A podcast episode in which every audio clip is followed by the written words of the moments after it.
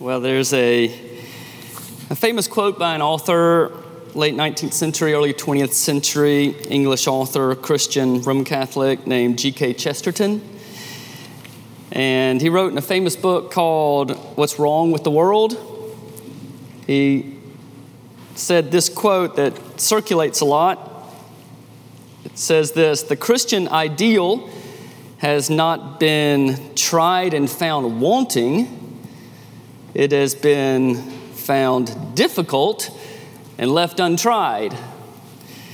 And his point to the world's inhabitants in his book, What's Wrong with the World, is don't dismiss the church's teaching as unhelpful in the healing of the world just because the church hasn't always done the best job applying it. Rather, it's not the teaching that's the problem, it's rather the church's practice that can be the problem. And so, again, the quote is the Christian ideal has not been tried and found wanting. It has been found difficult and left untried. And when I, when I read that quote, um, you know, it sticks in my mind. I see the truth of it. But of all passages of Scripture where it comes to my mind, this is probably the one that most recalls Chesterton's quote to my mind. So let's keep that in mind as we read this really stirring uh, passage in Luke 6, verse 27 through 36. Incredible passage where Jesus preaches and says the following But I say to you who hear, Love your enemies. Do good to those who hate you. Bless those who curse you. Pray for those who abuse you. To one who strikes you on the cheek, offer the other also. And from the one who takes away your cloak, do not withhold your tunic either. Give to everyone who begs from you. And from the one who takes away your goods, do not demand them back. And as you wish that others would do to you, do so to them.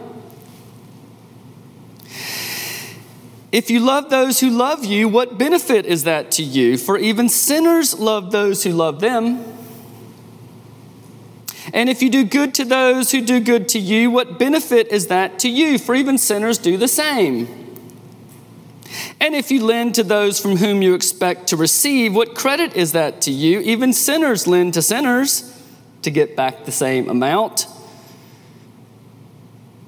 But love your enemies and do good and lend.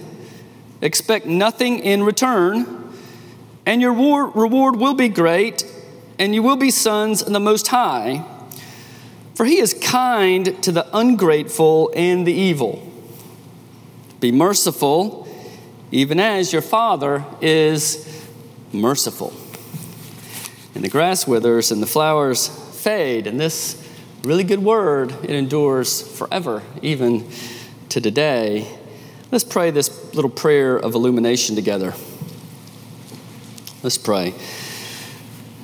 Make us to know your ways, O Lord. Teach us your paths. Lead us in your truth and teach us. For you are the God of our salvation. For you we wait all the day long through Jesus Christ our Lord. Amen. So, how are we doing with this passage of Scripture, this sermon of Jesus? As if you kind of did a little self examination, how would you think you're doing, even in your homes? You know, with your spouses or with your children or with your parents? I mean, your safe places, your safe spaces. You know, we often act as enemies to one another in our safe places. That's what sinners do. We don't want to admit it, but that's what sinners do.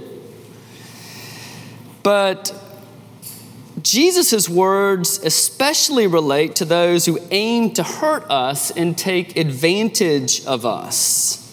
And even more specifically, those who hate us and persecute us because we want to follow Jesus. That's the, that's the center of the context is an environment that's hostile. This is This is a, a love ethic for a hostile culture. You know, so in that kind of culture, do we double down this way or do we respond in kind?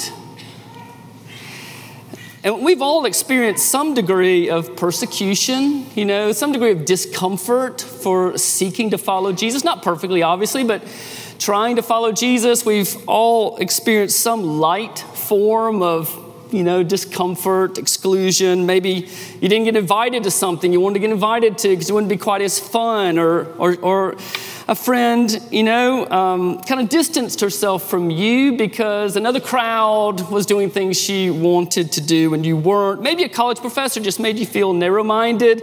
Maybe you got kind of ridiculed on social media. Whatever it is, we've all experienced some light form of persecution, and yet, Sociologists are seeing uh, that that's actually intensifying in our country. In fact, the culture's attitude in, in great sections of our country has moved into a more negative attitude towards the evangelical church. Jesus' words, therefore, are even more poignant to us.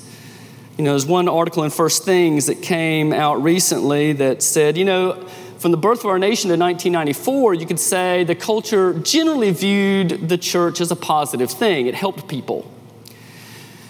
And from 1994 to 2014, it was just kind of neutral, he says. Neither positive nor negative, but at 2014, kind of institutionalized around the Obergefell decision, which redefined, you know, marriage as a cultural convention and not a biblical institution with a content of a man and a woman joining in marriage. You know, at that point, around that point, there was a shift, more of a negative view of the church. So we're looking at this passage and we're going, okay, so we're seeing that our culture may be becoming more negative towards the church.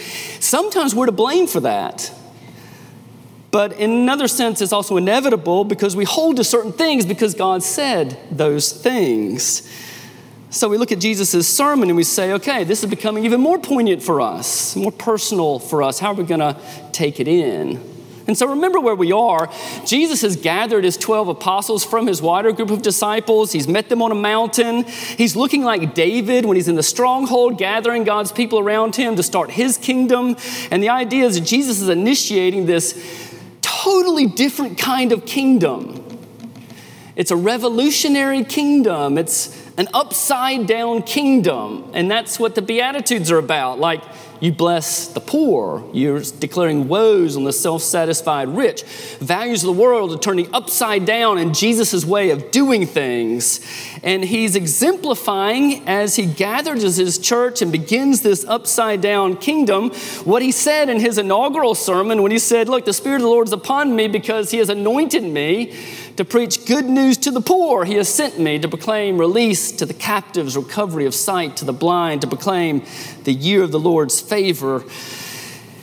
Gets through preaching, looks at the crowd, shortest sermon ever, but probably the most powerful. Today, this scripture is fulfilled in your hearing. The one Isaiah ached to see is among you, and I'm about this to heal this broken world. And so this king, come for this purpose, gathers a people of his kingdom to do this mission, and he declares it in the Sermon on the Mount. So he speaks about what kingdom members are like in the Beatitudes. It's kind of a profile of what a kingdom member looks like, not qualifications to get in. They're already in by faith in Jesus. Salvation is a gift, but now under Jesus' authority and power, renewed by his spirit, living in faith in him, what do you look like? And that's what the Beatitudes show us the picture of a family member. And now we move on. He's going to say, okay, what is a family member? How do you live in a world that's oftentimes hostile? And that's what verse 27 and 36, and actually to the end of the sermon, is all about. He says, In my upside down kingdom, in this sad and sinful world, you seek to change it in this upside down kingdom approach by this kind of love in this world. It's like that wonderful hymn that says, Lead on, O King eternal, till sin's fierce war shall cease, and holiness shall whisper the sweet amen of peace. For not with swords loud clashing, nor roll of stirring drums, but deeds of love and mercy, the heavenly kingdom comes. That's Jesus' focus in this sermon. So, three points Luke's uh, loves action, verse 27 to 31, loves antithesis. Nice big word, loves antithesis in like 32 through 35, and then closing down with love's assurance. So, love's action, verse 27 to 31. All right. So, uh, Jesus' description of love here gets, gets your attention. Gets your attention because it's so active. Um, one commentator I like a whole lot says it's even aggressive, like it's an aggressive love. Jesus' kingdom isn't just about feelings or sentiments or sympathies. You know, Alan sometimes will say to me helpfully uh, when I've failed to follow through with something. I know that you know none of y'all ever do that, but sometimes on occasion I'll fail to follow through on something, and she'll look at me and just go very helpfully, and I always take it this way.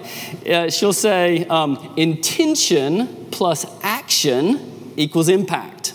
Like you may have intended it, but there was no action, and therefore no impact, and it's not enough to mean well. It's not enough to have good thoughts. Love can be passive, and we can be cordially insulated. And so Jesus says, uh, love is active.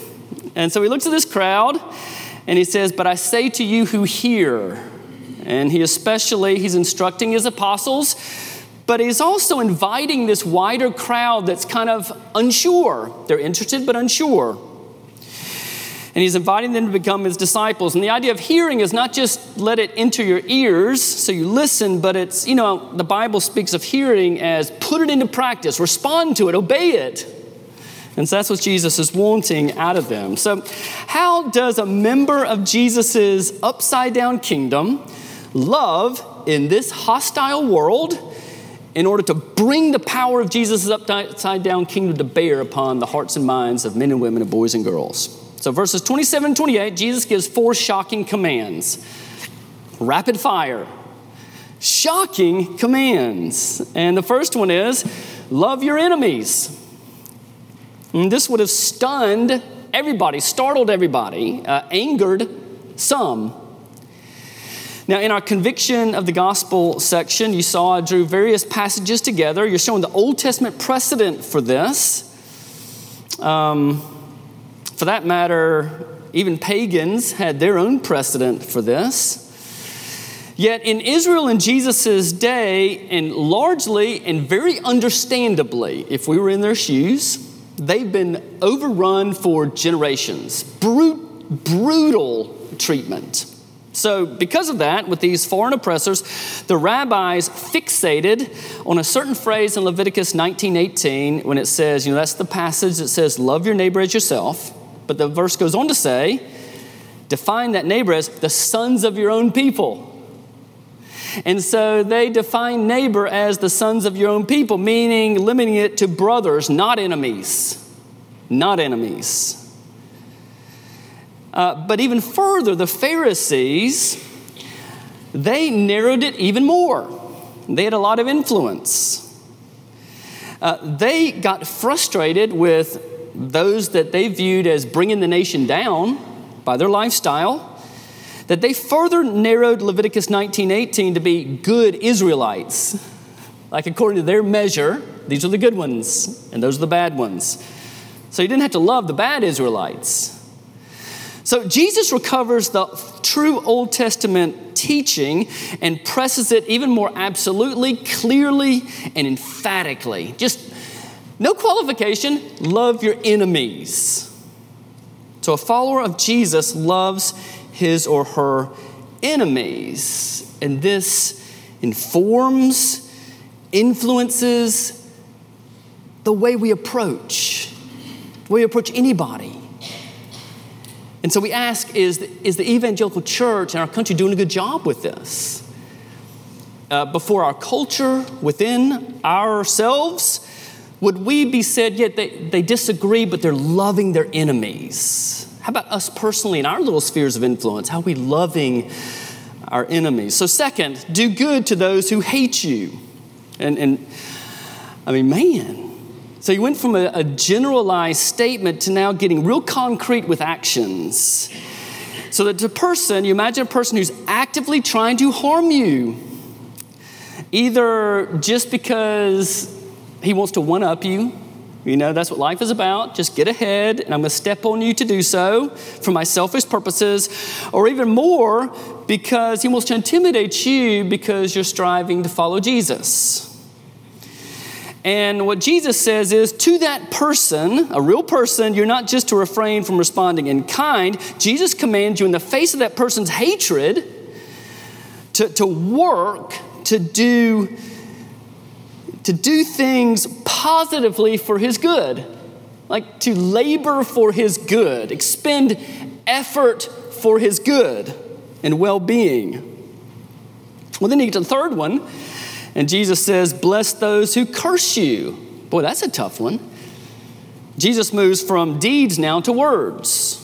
So, to the person who's like verbally assaulting you, or belittling you, disparaging you, misconstruing you, maybe in this sense, like invoking the curses of their gods over you. You could imagine that in a pagan culture. So you're not just to keep from reciprocating, you're not just to stay silent, you're to bless her. Uh, the word bless comes from a word meaning good word. Like you, you just speak good words over her. You're, you're to invoke God's favor over her.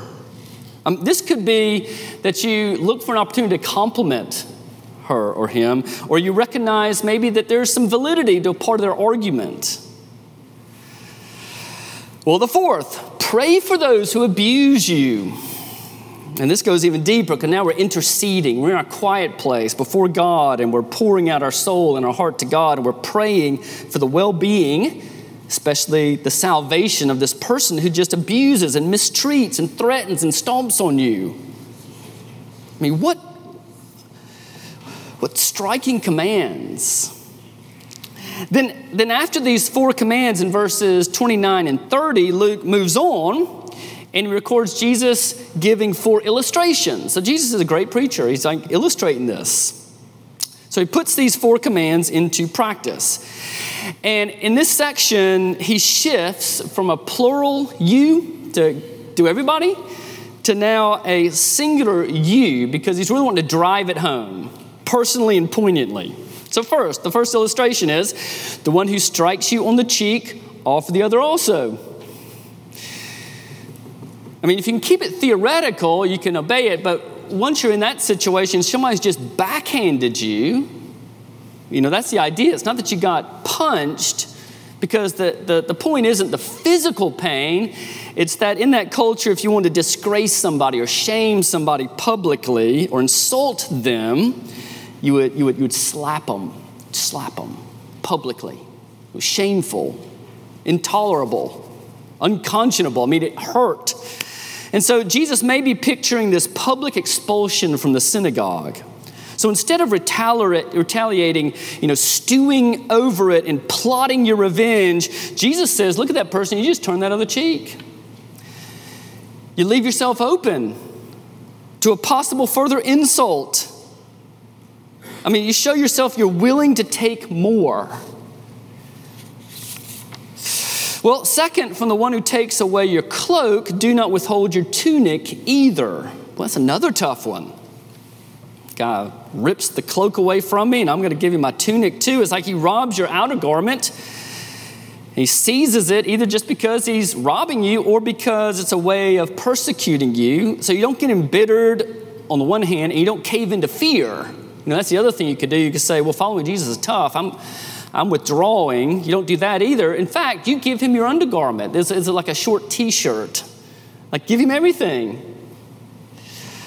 Um, you're treating him like a brother in need, not a persecutor. You know, it's a, flip. A, a person that's trying to damage community, you're promoting community. So, third, give to everyone who begs from you. So, if you encounter someone in dire need and he asks you for help, you give generously to him. And the sense is, all these verbs and these illustrations are present tense. It means it's your practice and habit. It's not once in a blue moon, it's something that you regularly do. In fact, you could even sense that somebody's preparing for it. Like, I may get asked, so I'm going to prepare in advance.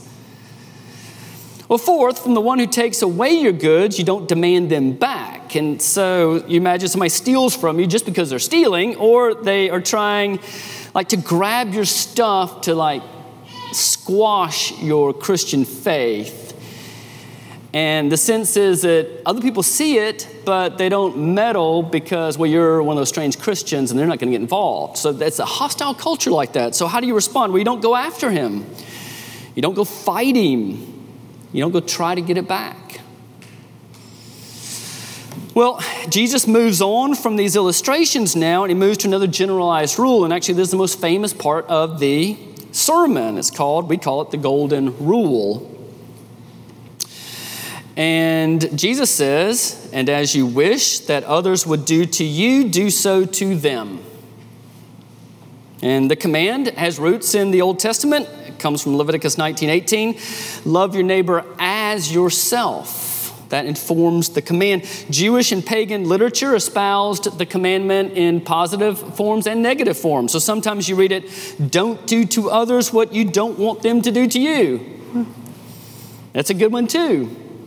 However, Jesus is, is unique here. It's unique in two senses. One is that he gives the positive, most emphatic, forceful form of it. As you wish that others would do to you, so do to them. But even more than that, pagan and Jewish literature grounded their form of the golden rule in this reciprocity motive, like a reciprocal society. So they would say, you know, uh, so in a sense, Jesus is saying this if you remove it from a reciprocity motive, Jesus is saying, let's see. Okay, let me back up a second.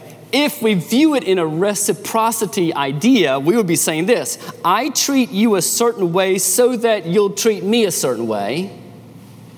Or I act towards you in a certain way in order to get you to act a certain way towards me. That's reciprocity. But the golden rule goes much further than this. I mean, that's not bad, but the golden rule goes much further. It says, treat another person with the love and respect and sensitivity with which you'd want to be treated if you were them. It removes self from the equation, and you're just saying the way that I would prefer someone to treat me and love me and respect me, I'm going to do that to that person, regardless of how they're treating me, or regardless of what the consequences are going to be in the future. There's no reciprocity. All right, so that's some powerful stuff in Luke's, in Luke's version, uh, love's action. Let's look at love's antithesis. And antithesis means contrast. So again, Jesus is a good preacher. And from verse 32 to 35, we see love's antithesis. He now gives three more illustrations of what his upside down kingdom uh, love is like. And these flow from the golden rule. So, these illustrations, like the golden rule, counter the reciprocity ethic or the self serving ethic that's most natural for us. I mean, to be honest, that's how we most readily, instinctively love, and it controls the degree and scope of our loving. This reciprocity, or how you're going to treat me. So, you know, if we think of the way we love, we'd say, well, I oftentimes love with an agenda. I, I love to get back, I love because I'm wanting to get back, or I love to the measure with which I think you're going to try to love me. I mean, that's a that's a toxic thing, like in a marriage, for example. If I'm just going to love you to the degree I think you're going to love me, then I mean, it, it gets really bad. And Jesus is countering that. So just think of how you love those closest to you and think through how that self serving motive enters in and what it does to us. And that's just the ones closest to us. So Jesus sets his manner of loving an antithesis to how the world loves. He's contrasting, and it's real disturbing what he says because he's contrasting like faithful folks with sinners. And the sinners were a category of people. They were pagan Gentiles, like the worst, you know, pagan Gentiles who, who have overrun your country, that worship other gods. Or they were the really bad people within your own group. So they're like outcast Jews, they're the tax collectors and prostitutes. Like you, you steer clear of them, you don't mix, mix with them, you look down on them. So these are the sinners out there, those are the bad people. And yet Jesus is comparing like the respectable people with the bad people.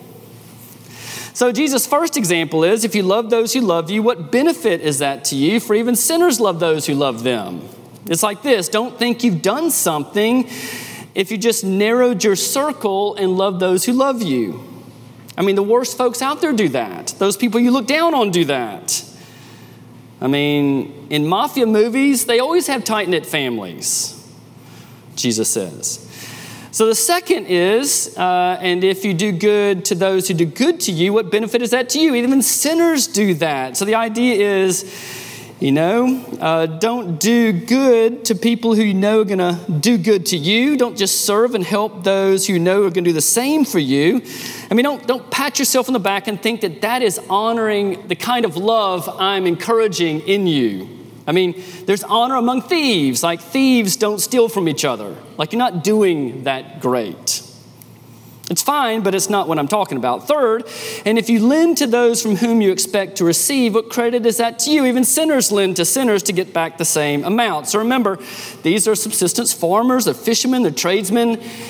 Sometimes they couldn't get to the end of the month, and so they'd make safe loans to one another when they were tight. So the whole process of how they lived is I'll loan to you today because next month you may be loaning to me. And that's fine, that's good, that's kindly. But Jesus is saying, I'm not really just talking about that. I'm talking about an aggressive kind of love to where you're loaning generously to folks you know aren't going to pay you back. And these are subsistence farmers, they don't have excess funds. So now Jesus turns it to the positive after those contrasting illustrations, and he sums things up. And he says, instead of this system of reciprocity that you are, that you are immersed in, that like frames your view of life, love your enemies, and do good and lend without expecting return. And when you live like this, you break out of the world's self serving system and you do something distinctive. And these commands go back up to verse 27. So we look at this, and it's really, I mean, it's really overwhelming to study this sermon. What do we make of it? Um, I mean, it means we're wide open, there's no limits, there's no boundaries. This sermon has no boundaries. Um, like a malicious person could enter in and like tear us to shreds with this sermon. So, how do we live like this? And so we approach this sermon and we know that we have to interpret it through the whole lens of Scripture. Because we often find ourselves in very complex, hard situations. And so we're not to apply it like across the board or over literally. And what I mean by across the board is these are personal ethics, not governmental ethics. Like if there's abuse going on, we get the authorities involved. Or over literal, we don't p- apply it in a wooden manner. Like if we keep giving our money away to a swindler, we're forsaking other responsibilities that are very close to home. Or even in this sermon, Jesus has just said, Bless those who curse you, instead, except right before that, he declared woes on the indifferent rich. And so apparently, strong language coexists with a heart to bless. Like Jesus' motive when he declared woes was, I want to rescue you from a dangerous situation. I need to speak strongly to do that. Or Jesus has just said, turn the other cheek, and yet he's going to be arrested. And he's going to be standing before Annas, uh, the high priest. And he's responding to Annas the high priest. The cross is right there, looming on the horizon, and a soldier doesn't like the way he responds to the high priest, and he just cuffs him don't respond to the high priest that way. And Jesus doesn't just silently turn the cheek, he rebukes him in two verses. And so we see that a sharp rebuke can still convey this spirit of love and non retaliation. It's the, it's the purpose for which we go about it. And I've liked when counselors have said, you know, love doesn't permit the beloved to continue down a destructive course, it just wouldn't be loving. So there's an element of hyperbole in Jesus' commands. He's grabbing our attention. Like he's, he's we, we get so stuck in our systems that he's shaking us out of it and he's saying, You're, you're never to think, speak, and act for hate, revenge, or selfishness. You're always to think, speak, and act with Jesus' revolutionary upside down kingdom love. And this kind of love, Romans 12 21 says, that kind of love, it appears weak to the world, but it's warfare. You overcome a hostile world with this kind of love, Jesus says. Like, think about in your life when you've seen somebody do something like this and you said, How did that person just do that? And how it changed you when you witnessed that. This kind of love changes a hostile world. Well, finally, real quickly, love's assurance. Love's assurance, 35, the second part of 35 and 36. So, if Jesus says we aren't to gauge our behavior by what we get back, then what is to be our motive? What's our motive? Like, how do we do this? It's not that we don't have any self interest in mind. Like, you can't be a human and not have self interest. And some have argued this way in the survey, you're supposed to be disinterested, like, you know, shut off affections. But Jesus redirects it. He said, the way you do this and the way you should do this is you, you got to know what your true reward is. Like, what do you really want? You know, do you, are you living for just safety, security, success? Is that it for you? Or are you going for reward in heaven? Like your reward would be great as you practice. You know, we're going to stumble and fall, but as you practice this, your reward is going to be great. He's like, keep your reward in mind. Don't settle for what people can give you. Set your heart on what God gives you. It's Colossians 3 2. Set your minds on things above. He's saying God's grace is so abundant that in addition to the salvation I'm going to give you, all by grace, your piddling, faltering little efforts to imitate me are like super valuable in my sight. And I'm going to reward it liberally. And the other motive Jesus gives here as we practice loving this way, he says, You will be sons of the Most High, the great God who sits on his throne that governs all things. You're going to be called his sons, meaning he becomes your father. The sense is not that you earned that, the sense is you're growing to become who you are by faith. Like by faith, God became your father because that's the loving grace of God in the Lord Jesus Christ. And now, as you practice loving like He loves, you can have a greater sense that God is your Father. Because, see, the Father, all the time, He shows love to the ungrateful and the evil. Like all the time, He's showing love to ungrateful, evil people. And we have to admit, we're oftentimes the ungrateful, evil people He shows love to when He showers us with blessings, we do what we won't do with them and don't honor Him and aren't enthralled to Him for it. He goes, I'm always doing that. And so when you do that, you look like me. You look like one of my sons, one of my daughters when you do that. You develop a keen kinship with me, he says, that therefore we can say, Be merciful even as your Father is merciful. Like, He's always showing mercy and we start seeing in our lives a greater compassion and sympathy and practical care for the hurts and hardships of this fallen world. Those beautiful motives where's your reward? And who's your father? Let's be like our father. And behind all this is that deepest motive because who's speaking it? All of it depends upon Jesus. We wouldn't have a prayer to even get close if it's not for the one who's the king of the upside down kingdom. And the king of the upside down kingdom just left it all to come down into our mess. And Jesus, the one preaching, is the one who loved his enemies to the point of dying in their place, who did good to those who hate him, who blessed those who curse him, who gave everything away at the cross when the Father abandoned him and he did all that because that's the gospel, and that's the only way the Father could save you from your sin. And so Jesus is actually speaking gospel here. I'm going to do this for you because you're a persecutor.